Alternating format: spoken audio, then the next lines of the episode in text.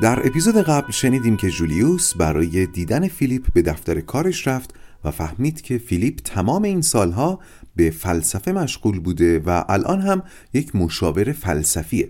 اخلاقش همونه که بود ولی وسواس جنسیش برطرف شده. اون هم به قول خودش با مطالعه فلسفه شوپنهاور. و حالا ادامه داستان.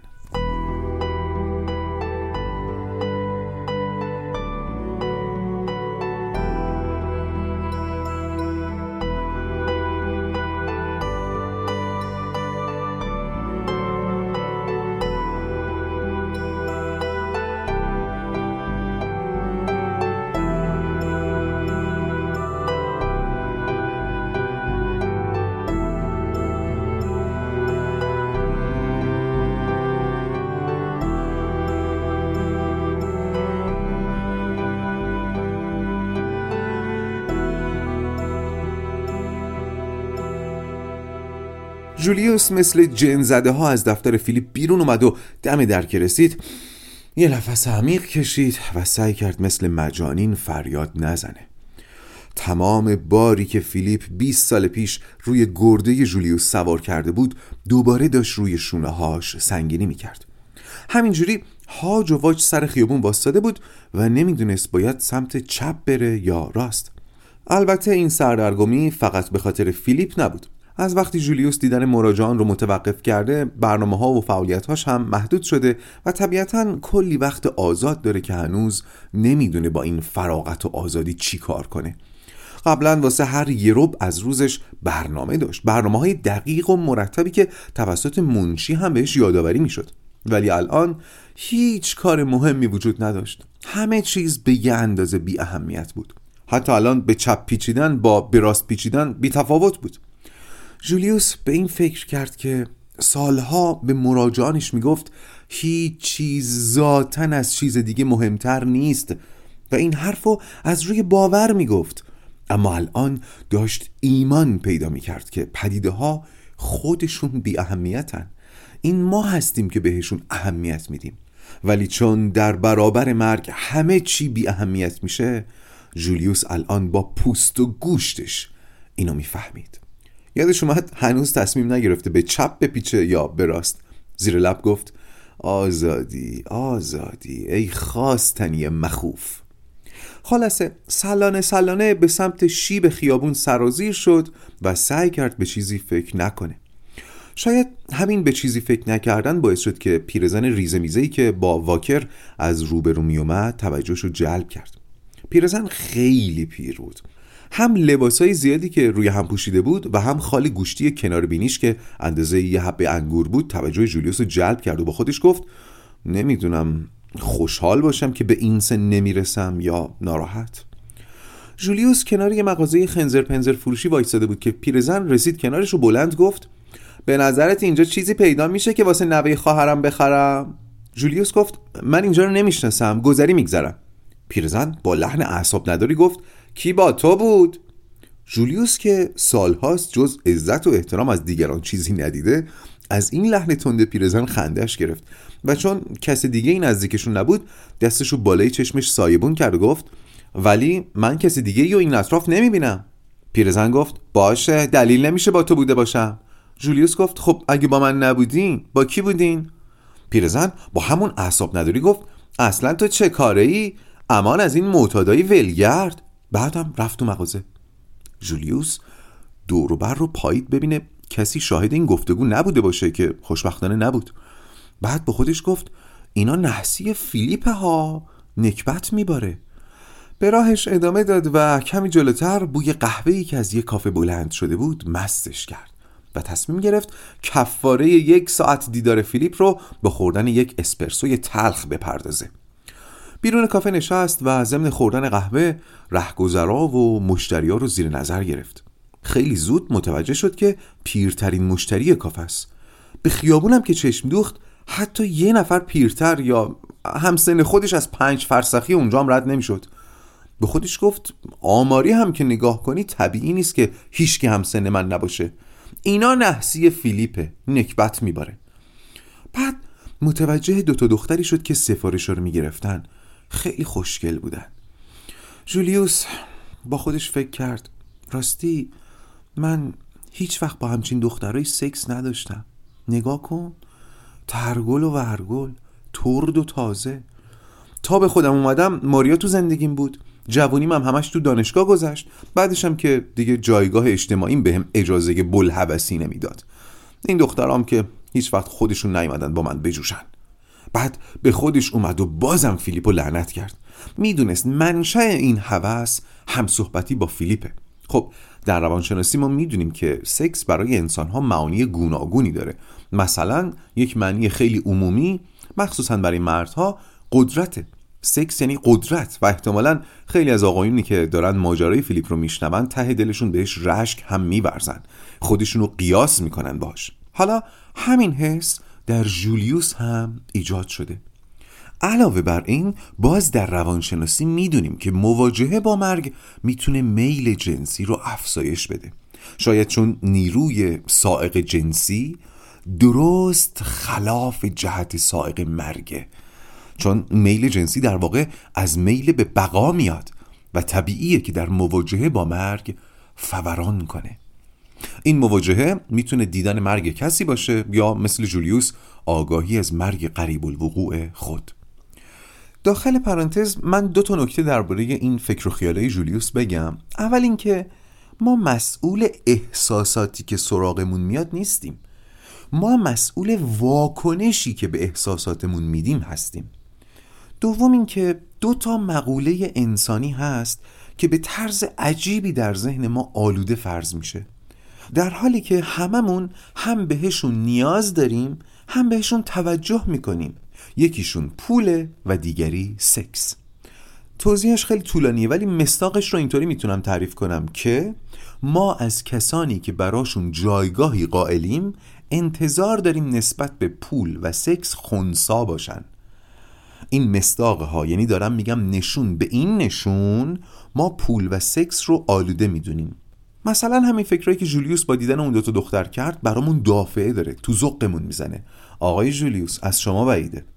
یا مثلا اگر چت خصوصی چنین شخصیتی منتشر بشه و ببینیم که به شریک عاطفی یا جنسیش پیام های اروتیک داده تو ذوقمون می‌خوره. در حالی که خودمون این کار رو می‌کنیم و اصلا شاید لازمه رابطه است.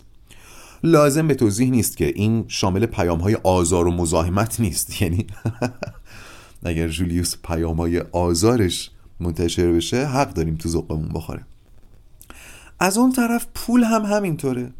خیلی از روان درمانگرها وقتی بالاخره رابطه عشق و احترام رو با مراجعشون ایجاد می‌کنن با یه حس عجیب از طرف مراجعشون مواجه میشن. مبنی بر اینکه تو هنوز می‌خوای از من پول بگیری؟ اینو به زبون نمیاره ها. این حس رو منتقل می‌کنه. تو هنوز می‌خوای از من پول بگیری؟ حس می‌کنن پول رابطه عشق و احترام رو آلوده می‌کنه. بازم میگم توضیحش در این مقال نمی گنجه ولی گزاره که دارم میگم اینه. ما یک حس آلوده پنداری به پول و سکس داریم. ممکنه بتونیم درک کنیم ها ولی این آلوده پنداری پس ذهنمون هست.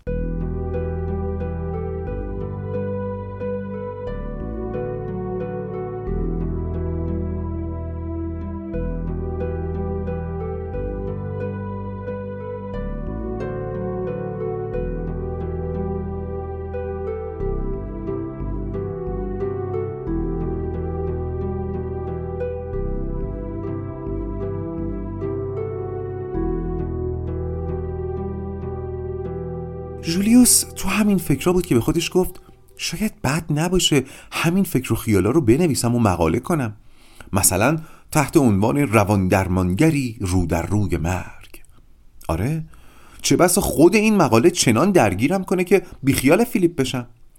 کاغذ و قلم رو در آورد تا تلاشی بکنه. نوشت ایده یافتن فیلیپ از اساس غلط بود. اینکه گمان می‌کردم از او فهمی آیدم می‌شود غلط بود. اصلا پیگیری احوال وی کلا غلط بود. او با هر گونه حس انسانی بیگانه است و شگفتان که می‌خواهد روان درمانگر بشود. زهی خیال باطل. من سه سال تمام برای او به آب و آتش زدم ولی وقتی به او گفتم بیمارم حتی نپرسید چته. با من دست نداد. تمام طول ملاقات از سمتری به من نزدیکتر نشد. من که سه سال دلسوزش بودم. حتی می‌دانم اگر همینها را به او بگویم چه خواهد گفت. ما یک قرارداد انتفاعی داشتیم. پول در ازای توجه و درمان هیچ کس بدهکار دیگری نیست. هرچند شما پولتان را گرفتید ولی من درمان نشدم. جولیوس یه لحظه به خودش اومد و دید اینی که داره می‌نویسه اصلا شبیه مقاله علمی نیست. مدت ها بود جولیوس چنین بیتابی جوشانی در خودش ندیده بود. از جنس همون بیتابیا که باعث میشه مراجعانش وقت استراری بخوان. همون حسی که باعث میشه تا پاشونو می‌ذارن تو مطب مثل دو قابلی فوران کنن و جولیوس بالاخره یه جا مجبور بشه بهشون بگه صبر کن صبر کن صبر کن. حالا انگار دوست داشت یکی به خودش بگه صبر کن. صبر کن درکت می‌کنم. درک می‌کنم حالت خوب نیست. ولی بذار آروم پیش بریم. قدم به قدم. بعد به خودش گفت درکت می‌کنم. به هم ریختی. دوست نداشتی فیلیپ تمام زحمات تو به یک داد و ستد انتفاعی تعبیر کنه؟ ولی تو می‌تونی درک کنی که فیلیپ ماجرا رو اینطور می‌بینه؟ در جهان فیلیپ رابطتون اینطور دیده میشه. می‌دونم دوست داشتی فیلیپ دلتنگت باشه. دوست داشتی ممنونت باشه. دوست داشتی تغییر کرده باشه. اونم تحت تاثیر تو. ولی هیچ کدوم نبود. درکت می‌کنم. هر کسی جای تو بود احتمالا ناراحت می‌شد.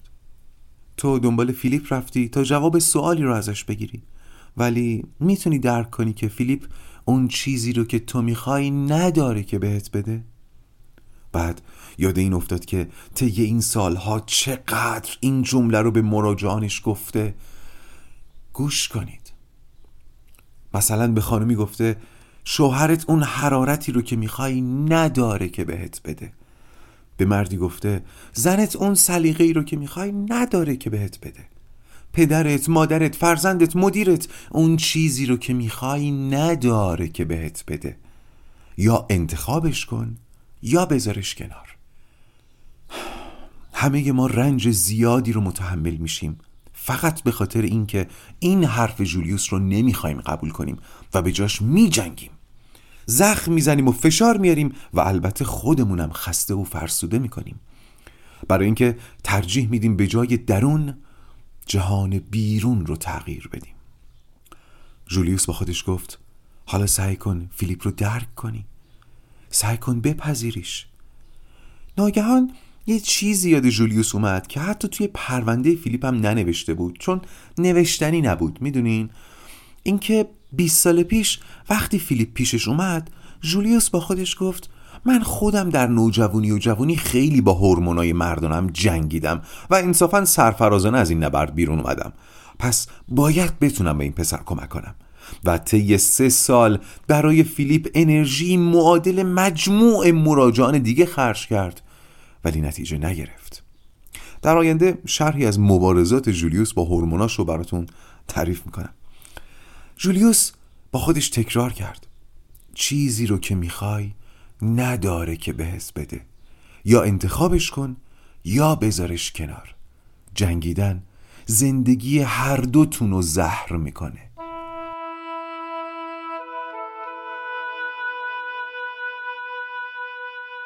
خب این مدت اینقدر حواسم پرت فیلیپ شد که یادم رفت بگم همین روزا که جولیوس درگیر فیلیپ بود پسرش هم اومده بود پیشش لری.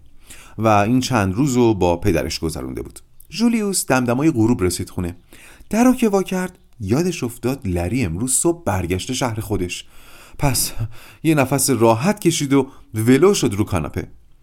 لری این سه روزی که پیش جولیوس بود با نگاه های نگران و دلسوزی های پرتشویش و مراقبت های مادرانه حسابی جولیوس و کلافه و حتی غمگین کرده بود. جولیوس حالش خوب بود ولی حس می‌کرد توی رو این همه مراقبت باید حالش بد باشه وگرنه نمک نشناسی کرده. یه ذره که نفسش جا اومد خواست چند تا تلفن کاری بزنه ولی حوصله نداشت. کامپیوترش رو روشن کرد تا نتیجه تعملات اسرانش رو بنویسه ولی دید چند تا ایمیل براش اومده. ایمیل ها رو که باز کرد چشمش به ایمیل حضرت جرسومه افتاد. فیلیپ. عجب. دوست نداشت مشتاق باشه ولی راستش مشتاقانه ایمیل رو باز کرد که نوشته بود چهارشنبه در دانشگاه یه سخنرانی درباره شوپنهاور دارم. شاید برای شما هم مفید باشه و شاید بعدش بتونیم با هم گپ بزنیم. جولیوس دوست داشت با بیمیلی جواب فیلیپ رو بده ولی راستش چنان هیجان زده شد که ایستاده جوابو نوشت. سلام بله حتما میام. خیلی مشتاقم درباره شوپنهاور بدونم و بیشتر باهات گپ بزنم. پس میبینمت. بعد توی تقویم چهارشنبه عصر رو کلا خالی کرد. بعدم با خودش گفت البته واقعا چیز خاصی نیست. بریم ببینیم چی می‌خواد بگه.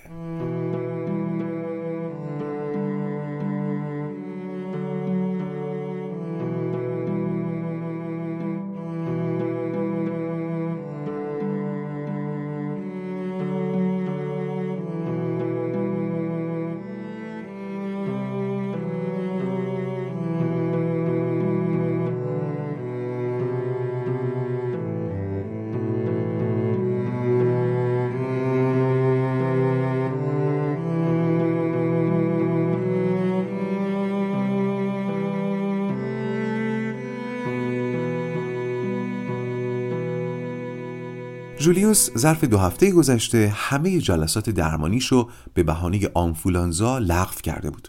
ولی دیگه کم کم این آمادگی رو در خودش می‌دید که جلساتش رو از سر بگیره. پس ملاقات مراجعان فردیشو شروع کرد. ولی نمی‌خواست درباره بیماریش چیزی بگه. به مراجعانش می‌گفت قصد داره بازنشسته بشه و درمانشون نمی‌تونه بیشتر از یک سال آینده ادامه پیدا کنه که البته این اصلا خلاف اصول حرفه‌ای نیست. این پایان از پیش تعیین شده اصلا بخشی از روش درمان خیلی از درمانگرانه. ولی جولیوس علاوه بر مراجعان فردی یه گروه درمانی هم داره که سالهاست به صورت گروه باز ادارش می‌کنه و خیلی هم دوستش داره. گروه باز یعنی گروهی که عضو جدید میپذیره. گروه درمانی کم و بیش بین هفت تا ده نفر عضو داره و در نوع گروه باز هر عضوی که حس کنه دیگه می‌تونه از گروه جدا بشه جاشو به یه عضو جدید میده. جولیوس طی این سالها خیلی به اداره گروه مسلط شده و گروهش مثل یک مجموعه ارگانیک زنده و پویاست. اعضا خیلی به هم توجه نشون میدن همدیگر رو درک می‌کنن برای هر جلسه برنامه دارن و از همه مهمتر اینکه جولیوس خودش رو هم عضوی از گروه می‌بینه. پس می‌دونه که نباید بیماریش از گروه مخفی کنه. به خاطر یه قانون خیلی مهم در گروه درمانی که میگه وقتی یکی از اعضا حرف مهمی برای گفتن داشته باشه ولی بیانش نکنه کم کم حرفای مهم دیگه هم گفته نمیشه. این جریان تو زندگی هامون هم وجود داره ها. خیلی وقتا ناراحتیم از اینکه چرا با فلان عزیزمون حرفمون نمیاد. خب یه احتمال یه احتمال می‌تونه این باشه که حرف مهم نگفته ای این وسط هست. باری اولین جلسه گروه بعد از مرخصی دو هفته جولیوس در حالی برگزار شد که جولیوس هنوز آمادگی لازم برای گفتن ماجرای بیماریشو نداشت و نگران بود که نکنه اعضای گروه از حالاتش بو ببرن که یه جای کار میلنگه.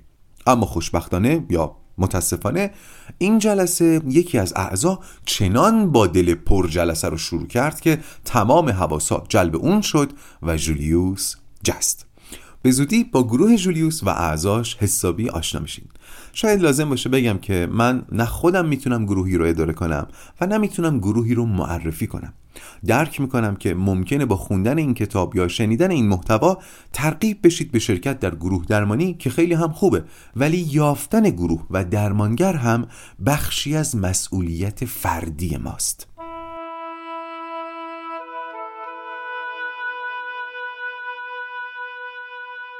روزها گذشت و چهارشنبه رسید. از صبح جولیوس دل تو دلش نبود که قرار باز فیلیپو ببینه. درسته که کمی حس خشم و یأس داشت ولی این بیتابی برای دیدن فیلیپ رو به فال نیک می‌گرفت. یادتونه دیگه گفتم جولیوس 20 سال پیش نتونسته بود فیلیپ رو دوست بداره و این آزارش می‌داد. ولی اشتیاق امروز نوید می‌داد که لاقل در جولیوس چیزی تغییر کرده. جولیوس دو ساعت زودتر از خونه بیرون زد تا سر راه تو رستوران ژاپنی مورد علاقش سوشی بخوره. جولیوس از قدیم خیلی سوشی دوست داشت اما از ترس انگل های موجود در ماهی خام هیچ وقت سوشی اصل ژاپن سفارش نمی‌داد. ولی حالا که بدنش آماج حمله انگل های درونی شده بود انگلای بیرونی هم روش. پس اون روز مثل یه سامورایی اصیل سمیترین سوشی منو رو سفارش داد و مقابل چشمان خیره سراشپس که با هم رفاقتی داشتن و از وسواس جولیوس با خبر بود سوشیا رو با ذکر زنده باد انگل بلعید و راهی سخنرانی فیلیپ شد.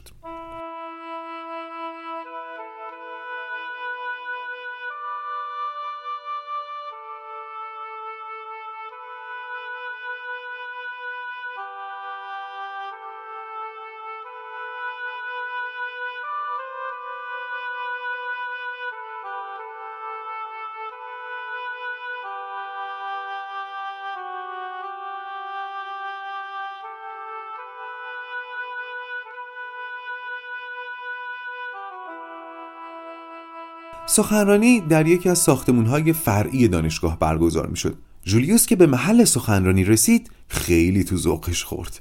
یه کوچه فرعی و تنگ و ترش و کثیف که در بوی تند آمونیاک شناور بود. شروع خوبی نبود ولی وضع آمفیتئاتر از اینم بدتر بود.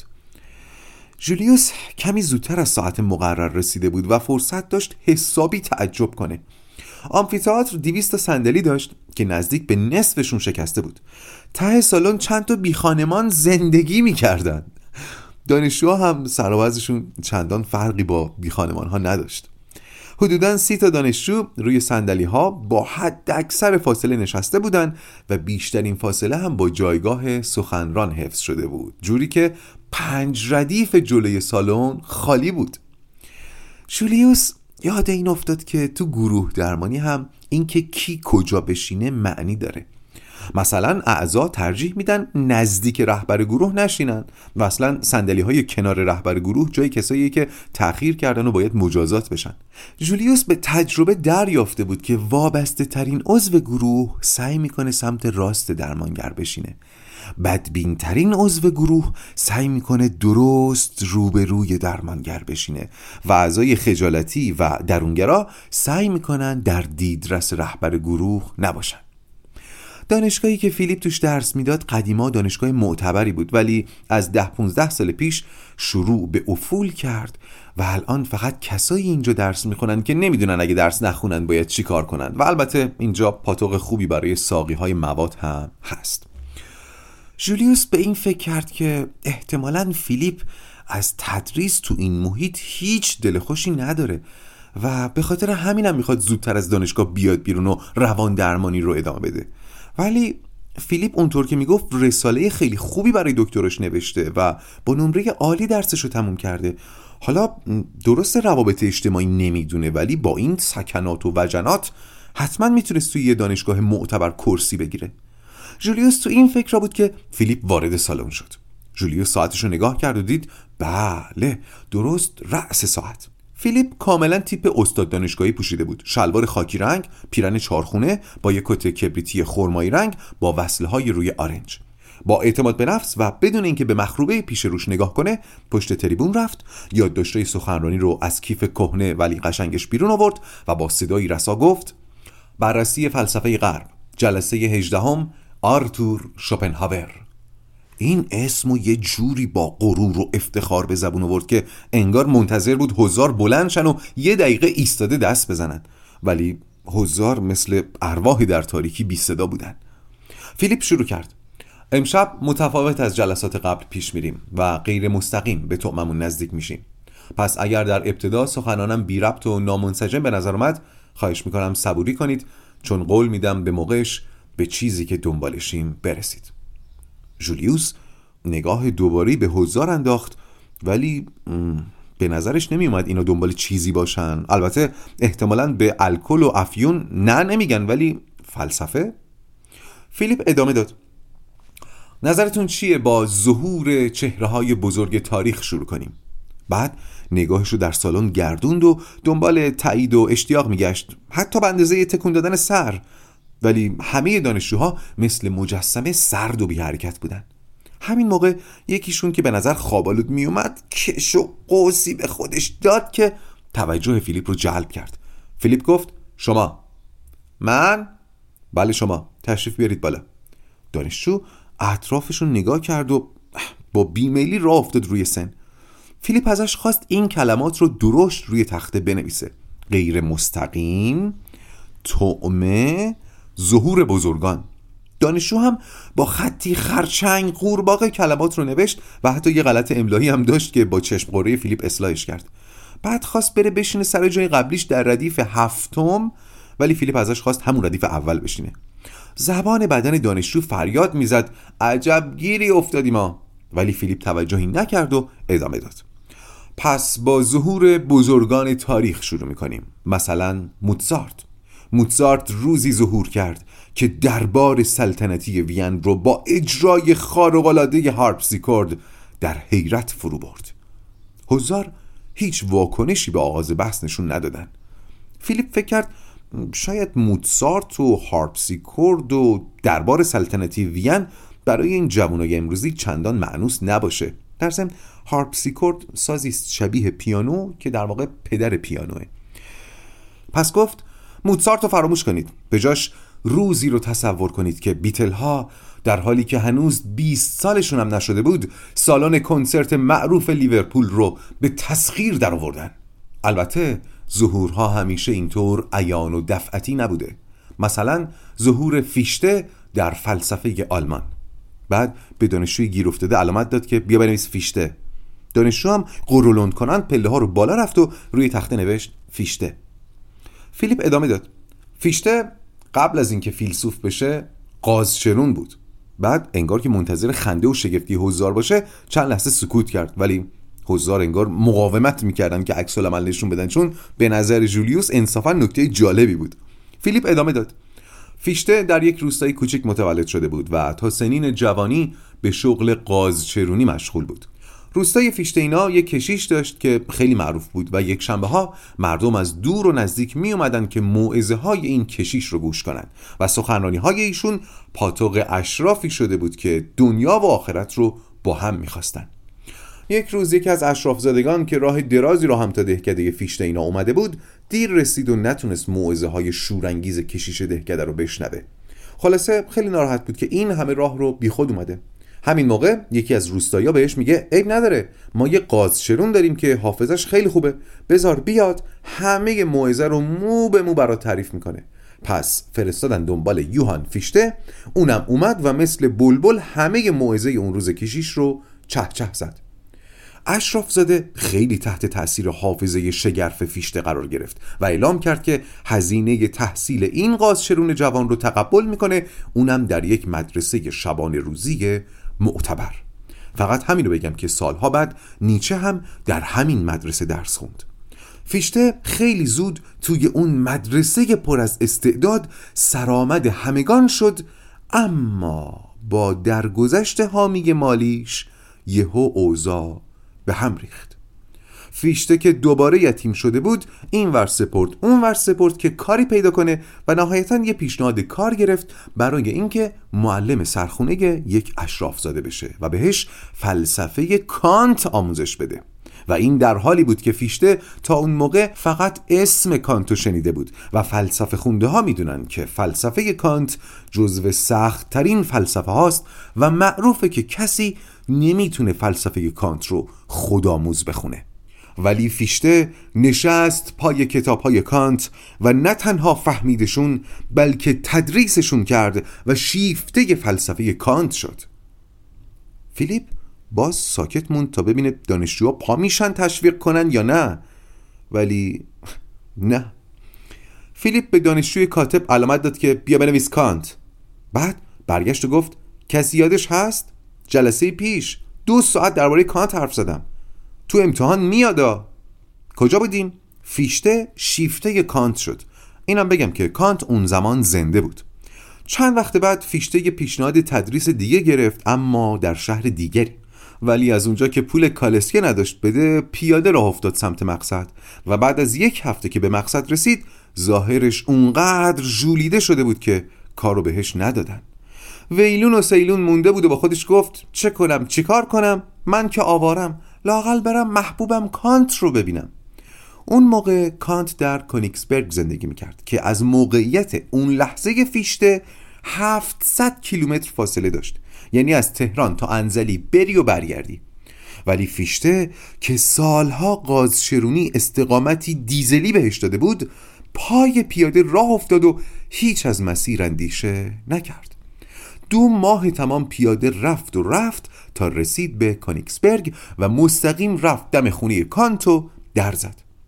احتمالا الان انتظار دارید کانت فیشتر رو به حضور پذیرفته باشه و مثل شمس و مولانا چند شبانه روز با هم مصاحبت و مباحثت کرده باشند ولی خب کانت خیلی آدم اوتو کشیده ای بود و خوی اشرافی داشت. برنامه روزانش بسیار پر و دقیق بود و از غریبه ها هم کلا خوشش نمیومد اضافه کنید ظاهر غلط انداز فیشتر رو که دو ماه پیاده روی ازش یه ولگرد متجاهر ساخته بود. این شد که کانت فکر کرد این آدم مجنونه و گفت دکش کنید این جولیده پولیده رو. فیشته فکر کرد شاید چون معرفی نامه نداشته اجازه شرفیابی پیدا نکرده. خب کسی هم حاضر نبود براش معرفی نامه به محضر کانت بنویسه. پس فیشته مسئولیت وضعیت رو به عهده گرفت و باز با استقامتی مثال زدنی مشغول نوشتن نقدی درباره نظریات کانت شد. چون می‌دونست کانت عادت داره نقد فلاسفه دیگر رو بطلبه و مدام خودش رو اصلاح کنه. وقتی متن نهایی آماده شد فیشته با بدبختی رسوندش به دست حضرت کانت. کانت که نقد فیشته رو خوند می‌تونم بگم شکه شد. مخصوصا از نقدش درباره اخلاق کانتی و روی کردش به دین. پس فرستاد که این پسر رو بیارید ببینم کیه و بعد از کلی تحسین و تفقد تشویقش کرد که اثرش رو چاپ کنه و خودش هم پای کار وایساد. ولی عجیب این که وقتی کتاب منتشر شد اثری از نام فیشته برش نبود. احتمال میدن که ناشر ترجیح داده اسم کانت روی کتاب باشه تا بهتر بفروشه. این کتاب بعدا به اسم نقد همه مکاشفات کانت مشهور شد و تا چند سال همه فکر می‌کردن این کتاب اثر خود کانته. اما کانت بیانیه بلند بالایی منتشر کرد که نه این اثر من نیست بلکه کار نابغه جوانی است به نام یوهان فیشته. همین تایید و تحسین کانت کافی بود تا آینده فیشته در فلسفه تضمین بشه و به یک سال نرسیده کرسی تدریس یک دانشگاه معتبر رو بهش پیشکش کنن. فیلیپ که خودش از سخنرانی خودش منقلب شده بود گفت این بعد سرش رو بلند کرد و ادامه داد این همون چیزیه که من بهش میگم ظهور. اما باز هیچ کس سربر نکرد و وجد فیلیپ بخار شد. ولی اگر هم از دانشجوهاش معیوس شده بود به روی خودش نیاورد و تلاش کرد مثالهاشو در حد بزاعت ذهنی کلاس پایین بیاره و ادامه داد. بذارید مثالها رو برای شما ملموستر کنم. مثلا ظهور یک ورزشکار. از پدراتون درباره مارادونا بپرسید. یا همین مسی و رونالدو که کسی شک نداره اینا ستاره های نوظهور فوتبالن. می‌خوام اول بفهمید منظورم از ظهور چیه. اما تمام اینا رو گفتم تا مقدمه چیده باشم برای معرفی یک ستاره در آسمان ادبیات که البته معرفی ایشون هم باز مقدمه است بر معرفی نهایی ما. می‌دونم ممکن از این همه مقدمه گیت شده باشید ولی خواهش می‌کنم صبوری کنید. جولیوس دیگه واقعا دلش داشت برای فیلیپ میسوخت. مرد حسابی با کی صحبت می‌کنی؟ انتظار داری چی ببینی؟ اینجا خبری از دانشجویی که روی صندلی وول می‌خورن و از خودشون می‌پرسن یعنی کیو میگه نیست. خبری از اون چند تا دانشجوی ممتازی که توی همه کلاس ها هستن و برای روبودن دل استاد با هم رقابت می‌کنن نیست. تازه درست همون موقع که فیلیپ داشت تمام تلاشش رو به خرج می‌داد که مخاطباشو میخوب کنه جولیوس دید که دانشجوها دونه دونه و یواشکی دارن از سالن خارج میشن. حتی اون دانشجویی که فیلیپ ردیف اول نشونده بود هم تمام گستاخیشو به خدمت گرفت و از ردیف اول پیش چشم فیلیپ پا شد سالن رو ترک کرد. فیلیپ اما همچنان با حرارت ادامه می‌داد. به کجا رسید؟ قرار شد به ظهور یک نابغه ادبی اشاره کنه که البته اینم مقدمه معرفی اصلیه. پس برای اون انگشت شمار دانشجوی باقی مونده ادامه داد. اون نابغه ادبی کسی که در 26 سالگی جایزه نوبل ادبیات رو گرفته کسی نیست جز توماس مان باورتون میشه؟ تقریبا تو سن شماها نوبل ادبیات گرفته. توماس مان در کتاب ارزشمندش بودنبروک ها با نام فرعی زوال یک خاندان داستان یک خانواده اشرافی رو طی چهار نسل با تمام فراز و فرودهاش روایت می‌کنه. روایتی جذاب که امیدوارم خونده باشید یا بخونیدش. فصل آخر کتاب روایت روزهای پایانی عمر توماس بودنبروک پیره. درست زمانی که ترسی عمیق از نزدیک شدن مرگ وجودش رو فرا گرفته بود. در این زمان به طور اتفاقی کتابی ارزون و کم حجم در کتابخونش توجهش رو جلب کرد که سالها خوندنش رو پشت گوش انداخته بود. ولی وقتی شروع کرد به خوندنش چنان آرامش عمیقی پیدا کرد که در شگفت موند از اینکه چطور یک ذهن برتر می‌تونه زندگی رو این چنین تحت نفوذ خودش قرار بده همین موقع فیلیپ دوباره ساکت شد و به سالن چشم دوخت و ناگهان انگار که دیگه طاقتش تاق شده باشه برای اولین بار خشمگنانه فریاد زد آقای پترسون خانم منندز رو رها کنید چی؟ جولیوس که کنجکاو شده بود برگشت و دید. بله یه دختر و پسر حوس بازانه با هم گلاویزن ولی همین موقع پسر دستاشو برد بالا و گفت من که کاری ندارم استاد. و بله معلوم شد این خانم منندزه که آقای پترسون رو رها نمی‌کنه. فیلیپ همچنان برافروخته بود ولی می‌فهمید موقعیت جوریه که اگه پی حرف و بگیره بدتر میشه. جولیوس همون موقع که عقب و نگاه کرد دید بجز خودش فقط دو تا بی خانمان تو سالن موندن و آقای پترسون و خانم منندز که مشخصا همشون اگر مکانی برای خودشون داشتن الان اینجا نبودن. ولی فیلیپ فارغ از اینها ادامه داد. خلاقیت ای که در این کتاب فلسفی بود توماس بودنبروک رو وادار کرد این کتاب رو بارها و بارها بخونه. مخصوصا فصلی از کتاب به نام درباب مرگ و رابطهش با نامیرایی ما. کتاب جوری پیرمرد رو به وجد آورده بود که وقتی بالاخره گذاشتش کنار یه آدم دیگه شده بود و آرامش به خانه قلبش بازگشته بود اما توماس چه یافته بود؟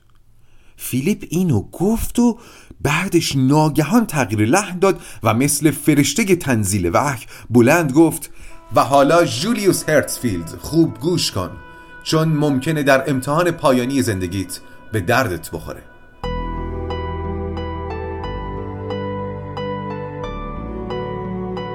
این اپیزود هنوز به پایان نرسیده.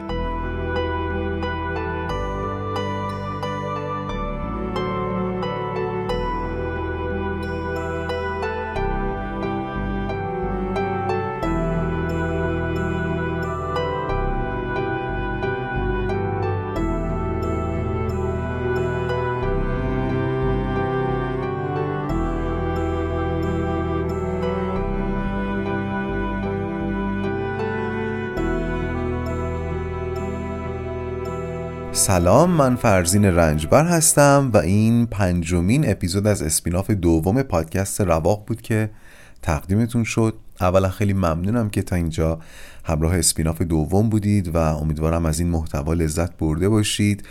من اومدم که هم عرض ادب کرده باشم هم یه توضیح بدم. و اون این که از اینجا به بعد من پایان بعضی از اپیزودها خلاصه از زندگی نامه شوپنهاور رو براتون تعریف می‌کنم.